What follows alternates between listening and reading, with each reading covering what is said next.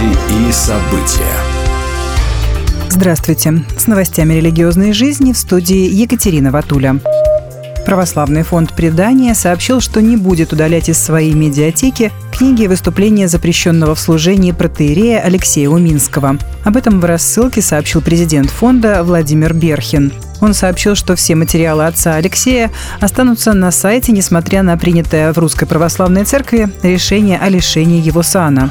Более того, на сайте фонда в поддержку священника 6 января, когда было уже известно о его запрете, был размещен отрывок из его книги.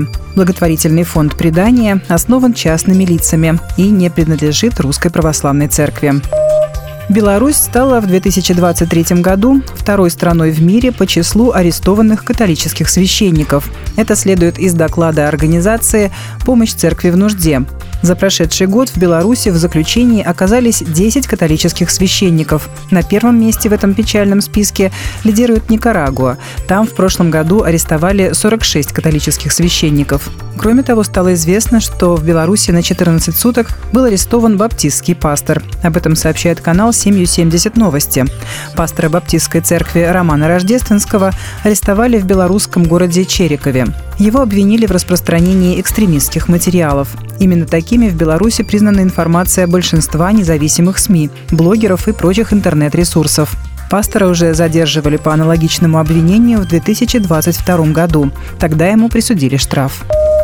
В начале января в Московской церкви «Благая весть» прошел концерт для бездомных людей, а также детская конференция «Чистое сердце». Рождество для друзей.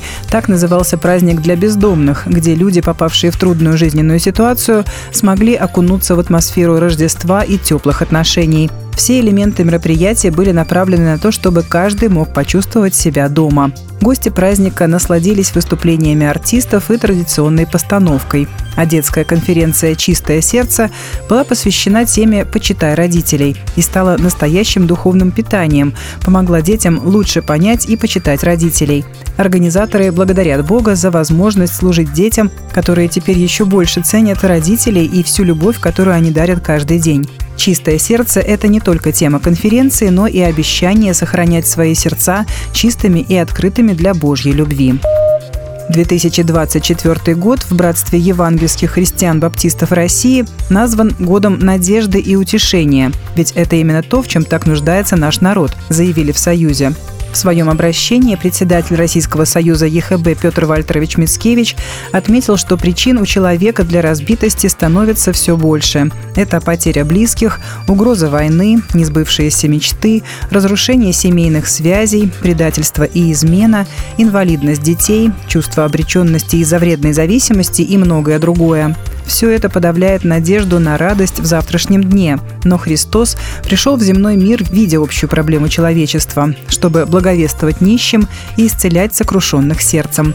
Наша способность быть проводниками Божьей благодати для людей, измученных жизненными невзгодами, позволяет им найти истинное утешение в Боге, который посредством своих откровений дает твердую надежду на жизнь, наполненную радостью, написал в своем обращении Петр Мицкевич. Благовествовать радость и утешать сокрушенных сердцем призван каждый христианин, отметили в Российском Союзе евангельских христиан-баптистов. Будьте в курсе событий вместе с нами. А на этом пока все. С вами была Екатерина Ватуля.